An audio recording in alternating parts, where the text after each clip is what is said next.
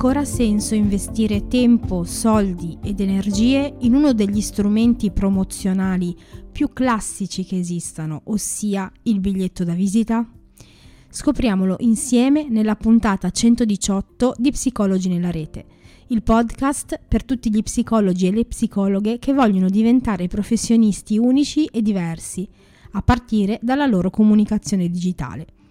Se ancora non mi conosci, io sono Simona Moliterno, la tua psicoconsulente di personal branding e ogni lunedì ti accompagno nel mondo della comunicazione digitale a misura di psicologo. E come sempre, questa puntata è offerta dai finanziatori di psicologi nella rete su Patreon. Ascoltala fino alla fine per sapere come puoi fare a sostenere questo progetto con un piccolo contributo mensile che permetterà a te e a tutti gli ascoltatori di Psicologi nella rete di mantenere questo podcast di alta qualità e senza pubblicità. Questa puntata prende spunto dalle molte domande che sento fare all'interno di un gruppo di colleghi psicologi e psicologhe al quale sono iscritta, che recitano più o meno tutte così. Devo fare i miei biglietti da visita. Ci, cosa ci posso inserire? Dove li posso fare? Come li posso impaginare a livello grafico? Non esagero nel dirti che questa domanda esce fuori da colleghi diversi almeno una volta a settimana. E mi sembra che sempre che stampare i classici biglietti da visita eh, sia sentito nostro, da, molte, da molti colleghi del nostro settore come un passaggio obbligato dell'esercitare la professione. Eh, ossia mi iscrivo all'ordine, apro partita IVA, mi iscrivo all'EMPAP, soprattutto quando inizio a guadagnare qualcosa, trovo uno studio e faccio stampare i biglietti da visita. Ovviamente i passaggi non, non sono necessariamente in questo ordine, però è per mh, mm, renderti l'idea di quello che voglio dire. Allora mi sono chiesta, ma è davvero necessario nell'era digitale in cui siamo immersi oggi utilizzare ancora questo strumento per promuoversi? E come mai ne siamo ancora, dopo centinaia di anni, così affascinati, tanto da prevederlo eh, come un passaggio di status, ossia da semplice studente a libero professionista? Prima di farti le mie considerazioni di utilizzo, partiamo da cos'è eh, e co- a cosa serve un biglietto di, a- di visita, facendo anche un piccolo excursus storico sullo strumento. Di sicuro lo saprai già, ma un biglietto da visita è un cartoncino, di solito delle dimensioni di una tessera, eh, quindi mh, mm, per dirti le dimensioni standard sono 8,5 x 5,5 cm, che sta in tasca, un bigliettino che sta in tasca o nel portafoglio, quindi abbastanza comodo, che contiene i riferimenti di un brand e o di un professionista eh, quindi nome e cognome, titolo e, o azienda per cui lavora, numero di telefono, indirizzo, eh, contatto email e anche altri riferimenti vari ed eventuali. Il formato grafico di questo cartoncino è solitamente personalizzato e o legato all'azienda o all'organizzazione di cui il professionista fa parte nel caso in cui sia un dipendente di quell'azienda. Stando a quanto ho potuto trovare online da punto, dal punto di vista storico, questo biglietto ha origine in Francia intorno al 1700, quindi non scherzavo quando parlavo di centinaia di anni. E con il tempo si, eh, questi biglietti si legarono allo status sociale di chi li possedeva e li scambiava con altre persone del proprio rango. Basti pensare ad esempio che nel, proprio nel XVIII secolo in Europa eh, la servitù dell'aristocratico eh, in visita presso altri, eh, altre persone, altri aristocratici, consegnava il biglietto da visita eh, alla servitù del nobile ospitante come gesto ufficiale di introduzione dei loro padroni. Quindi era proprio legato allo status sociale di, di chi li possedeva questi biglietti, non tutti li avevano ovviamente. Non stupisce allora che anche se per ragioni diverse oggi sia ancora legato ad un passaggio di status questo piccolo biglietto, più che ad una vera e propria motivazione promozionale. Eh, lo studente che apre lo studio diventa un professionista, l'impiegato che in azienda viene promosso manager o comunque viene promosso ad una posizione più elevata o l'imprenditore che apre una propria attività. Eh, anche perché se ci pensiamo oggi, nell'era appunto digitale in cui siamo, ehm, in Italia i cellulari connessi a internet sono circa 78 milioni contro i 58 milioni circa della popolazione italiana.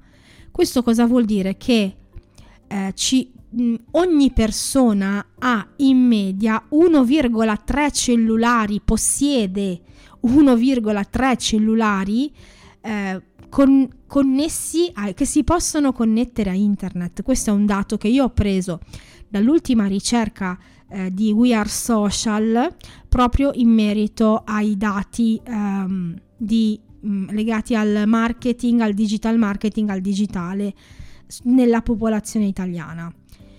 Quindi io mi chiedo se eh, in media ci sono diciamo più cellulari che italiani, ok? Ci saranno, esisteranno modalità più pratiche, meno costose e anche più veloci di scambiarsi i contatti, i riferimenti professionali che non il classico bigliettino da inserire nel portafoglio che poi viene dimenticato. Eppure il biglietto da visita continua ad avere il suo fascino, perché rappresenta nel bene o nel male uno status professionale. L'abbiamo già detto, molti dicono che un biglietto da visita faccia professionale, no? Quindi che in qualche modo dia il sentore di essere un professionista. E questo non è un modo carino di dire la stessa cosa? Mm, in effetti è così. In ogni caso, strategicamente, come ho sempre riba- eh, ribadito, non esistono strumenti negativi o positivi, esistono strumenti che possono più o meno essere inseriti nella nostra strategia in modo più o meno efficace. E quindi anche in questo caso lo strumento del biglietto da visita non penso sia negativo a prescindere. Dipende ovviamente da come lo si utilizza e da come viene inserito nella propria strategia. Io per esempio li ho fatti e li ho fatti soprattutto per avere um, un um, qualcosa da poter consegnare nelle mani eh, delle persone, una, un piccolo memorandum da consegnare nelle mani delle persone con cui io interagisco nel momento in cui vado, ok, a presentarmi offline. Poi ti spiegherò meglio cosa intendo, però è un modo comunque per, mh, mm, come dire, mh, mm, posizionarmi anche dal punto di vista offline vediamo insieme come gestire no, gli elementi essenziali di un eventuale biglietto da visita che vorrai creare. Mm? Allora, innanzitutto, essendo uno strumento fisico, bisogna considerare quello che è il materiale con cui si fa, il formato e la finitura, quindi tutto quello che riguarda la fisicità di questo strumento.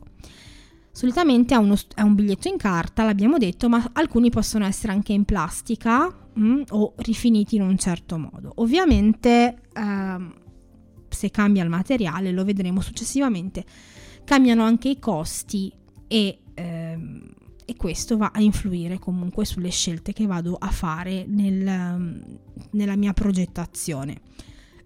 Il formato standard abbiamo detto che è quello rettangolare ed è quello che va per la maggiore perché poi ha il formato tessera che si inserisce in modo molto comodo nelle tasche o nei portafogli delle persone, ma ne ho visti anche quadrati, allungati, con bordi stondati e di forme diverse.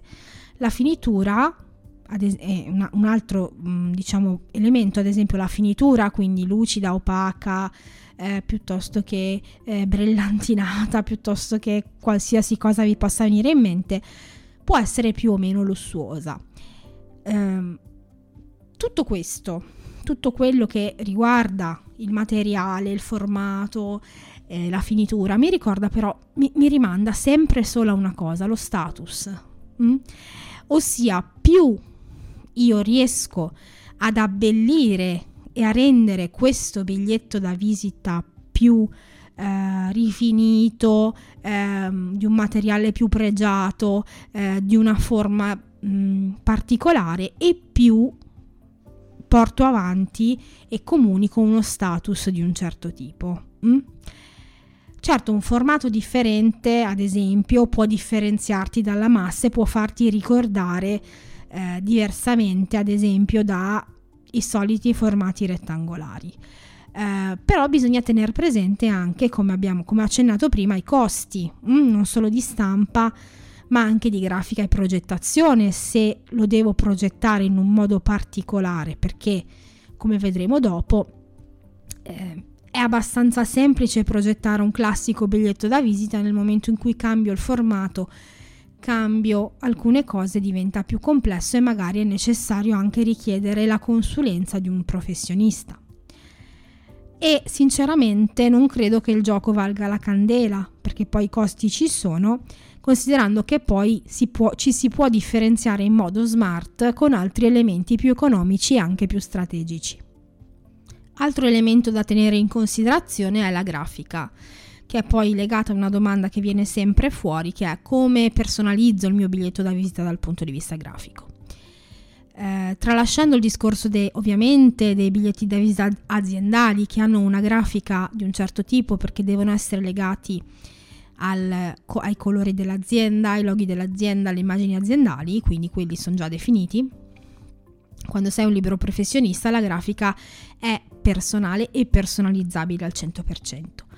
Come fai a decidere quale grafica utilizzare? Mm? Um, in questo caso puoi provare a sperimentare eh, a sperimentarti attraverso strumenti anche gratuiti, come ad esempio il plurinominato Canva, eh, che ha la possibilità anche di ehm, partire da modelli di biglietti da visita preimpostati, ehm, ma se vuoi dare un un'immagine coordinata e professionale del tuo lavoro, è importante che questa parte, ossia la parte di grafica, venga impostata solo dopo quella della strategia. Ehm, in modo che ci sia un'integrazione tra questo strumento, gli altri strumenti che deciderai nella strategia e tutta la parte eh, valoriale e di messaggio che vai a comunicare alla tua audience. Quindi che tu decida o meno di eh, inserire un logo, di eh, fare una grafica di un certo tipo, di rivolgerti a un professionista o di fare da solo, il mio consiglio è sempre quello di partire dalla parte strategica di personal branding e poi solo dopo andare alla parte grafica. Altro elemento, che cosa inserisco nel mio biglietto da visita, quindi poi nel momento in cui decido di farlo, che cosa metto? No, è un bigliettino abbastanza piccolino, l'abbiamo visto. Quali sono gli elementi essenziali che devo inserire? Um, dovresti inserire, ovviamente tenendo presente che andrà nelle mani dei tuoi potenziali clienti o pazienti, ma anche di possibili professionisti con cui andrai a collaborare, dovrai inserire ciò che è importante che loro sappiano per poterti ricordare e contattare. In questo ordine esattamente, quindi prima ricordare e poi contattare. Quindi sicuramente inserirei nome e cognome, ovviamente, chi sei a livello professionale, che non vuol dire necessariamente il titolo di studio piuttosto che il numero di iscrizione all'albo, ma vuol dire qualcosa che possa far associare il tuo lavoro a cosa puoi fare per loro, per queste persone. Quindi, ad esempio, nel caso in cui eh, lavori per una fascia d'età particolare o lavori con un metodo particolare, puoi fare riferimento a quel metodo.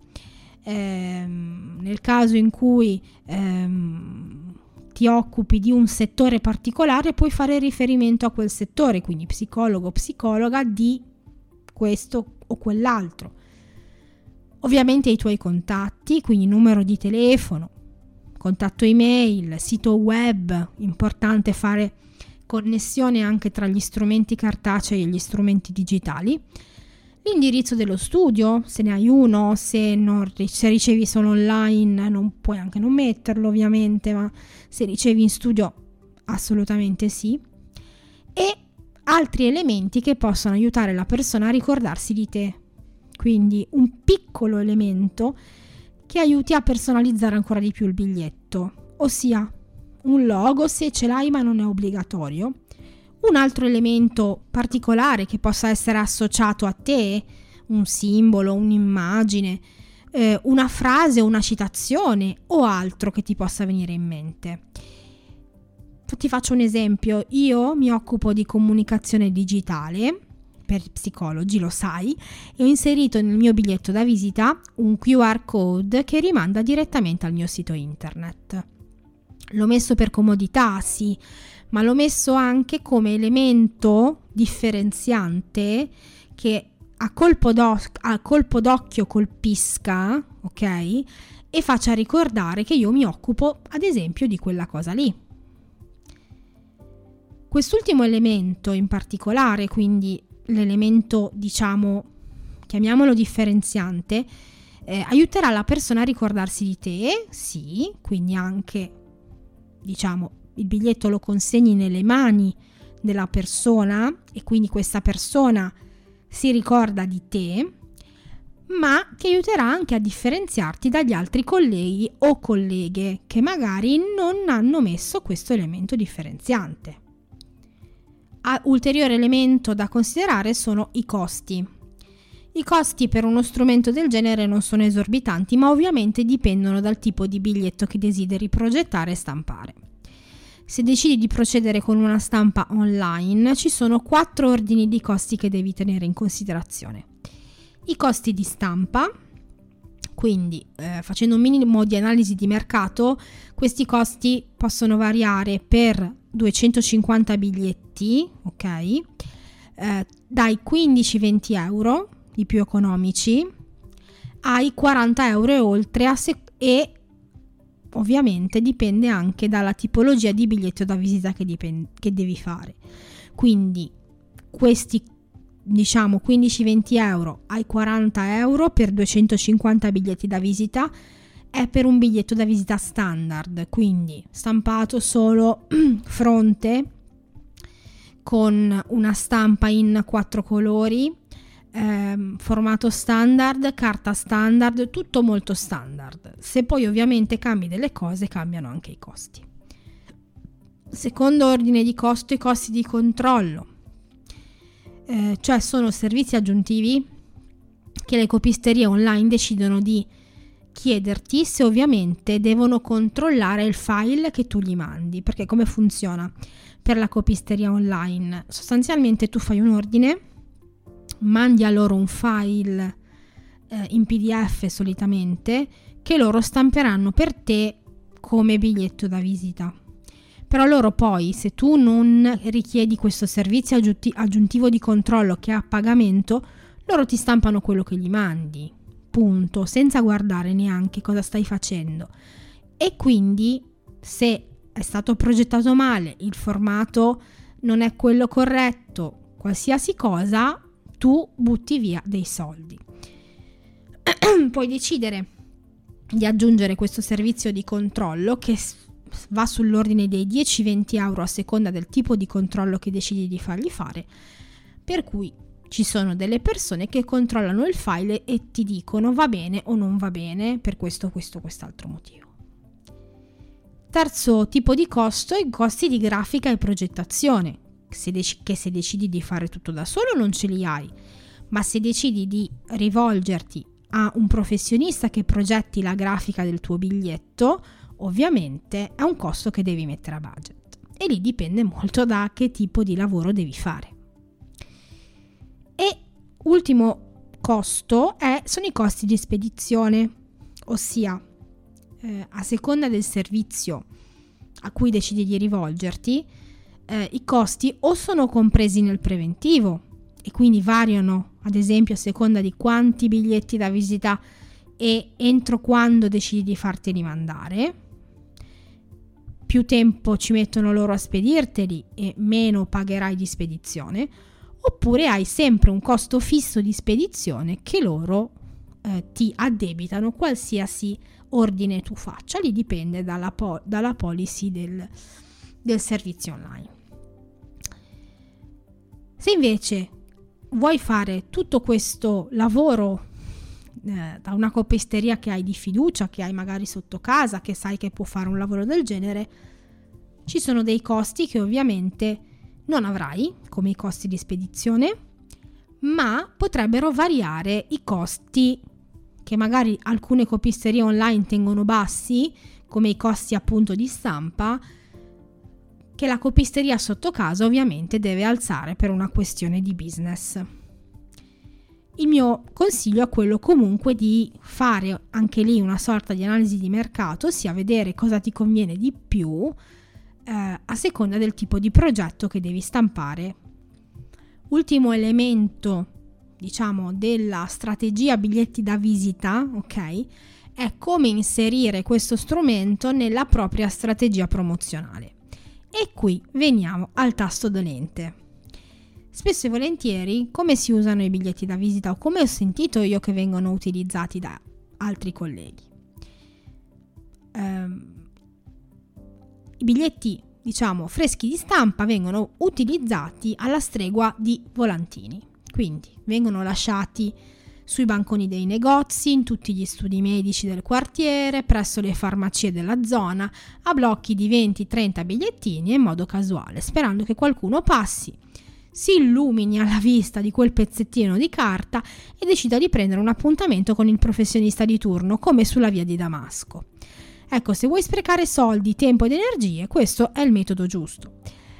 Ricorda che il biglietto da visita è solo un pezzo di carta eh, con dei colori e delle scritte, sì, ma se non associo a questo piccolo bigliettino un volto, una personalità di una certa persona, un ricordo, un'emozione, ehm, non riesco sicuramente a ehm, dargli il ruolo promozionale e comunicativo che merita.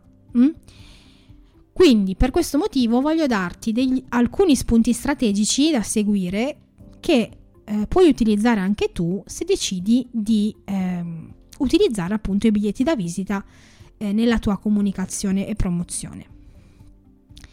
Come avevamo già accennato, fai stampare i tuoi biglietti da visita solo dopo aver impostato la tua strategia di comunicazione e ti dirò di più, anche dopo aver iniziato a metterla in pratica. Questo perché eh, ti aiuterà a mantenere ovviamente un'immagine coordinata, come appunto abbiamo detto prima, ma anche a far sì che le persone che ti cercano online eh, dopo aver ricevuto il tuo biglietto da visita trovino qualcosa, no? Eh, online, indipendentemente dal fatto che tu metta un sito, mm, diciamo, visibile sul biglietto o meno. Ricorda che le persone una, mh, mm, sempre dalla ricerca di We Are Social che ti avevo citato prima, eh, c'è un dato molto interessante che dice che più di un italiano su due cerca online un brand prima di, accri- di acquistare qualcosa da lui. Quindi tu pensa alle persone che ricevono questo biglietto e che magari per capire meglio chi sei, perché da un biglietto ovviamente non si capisce, cercano online informazioni su di te.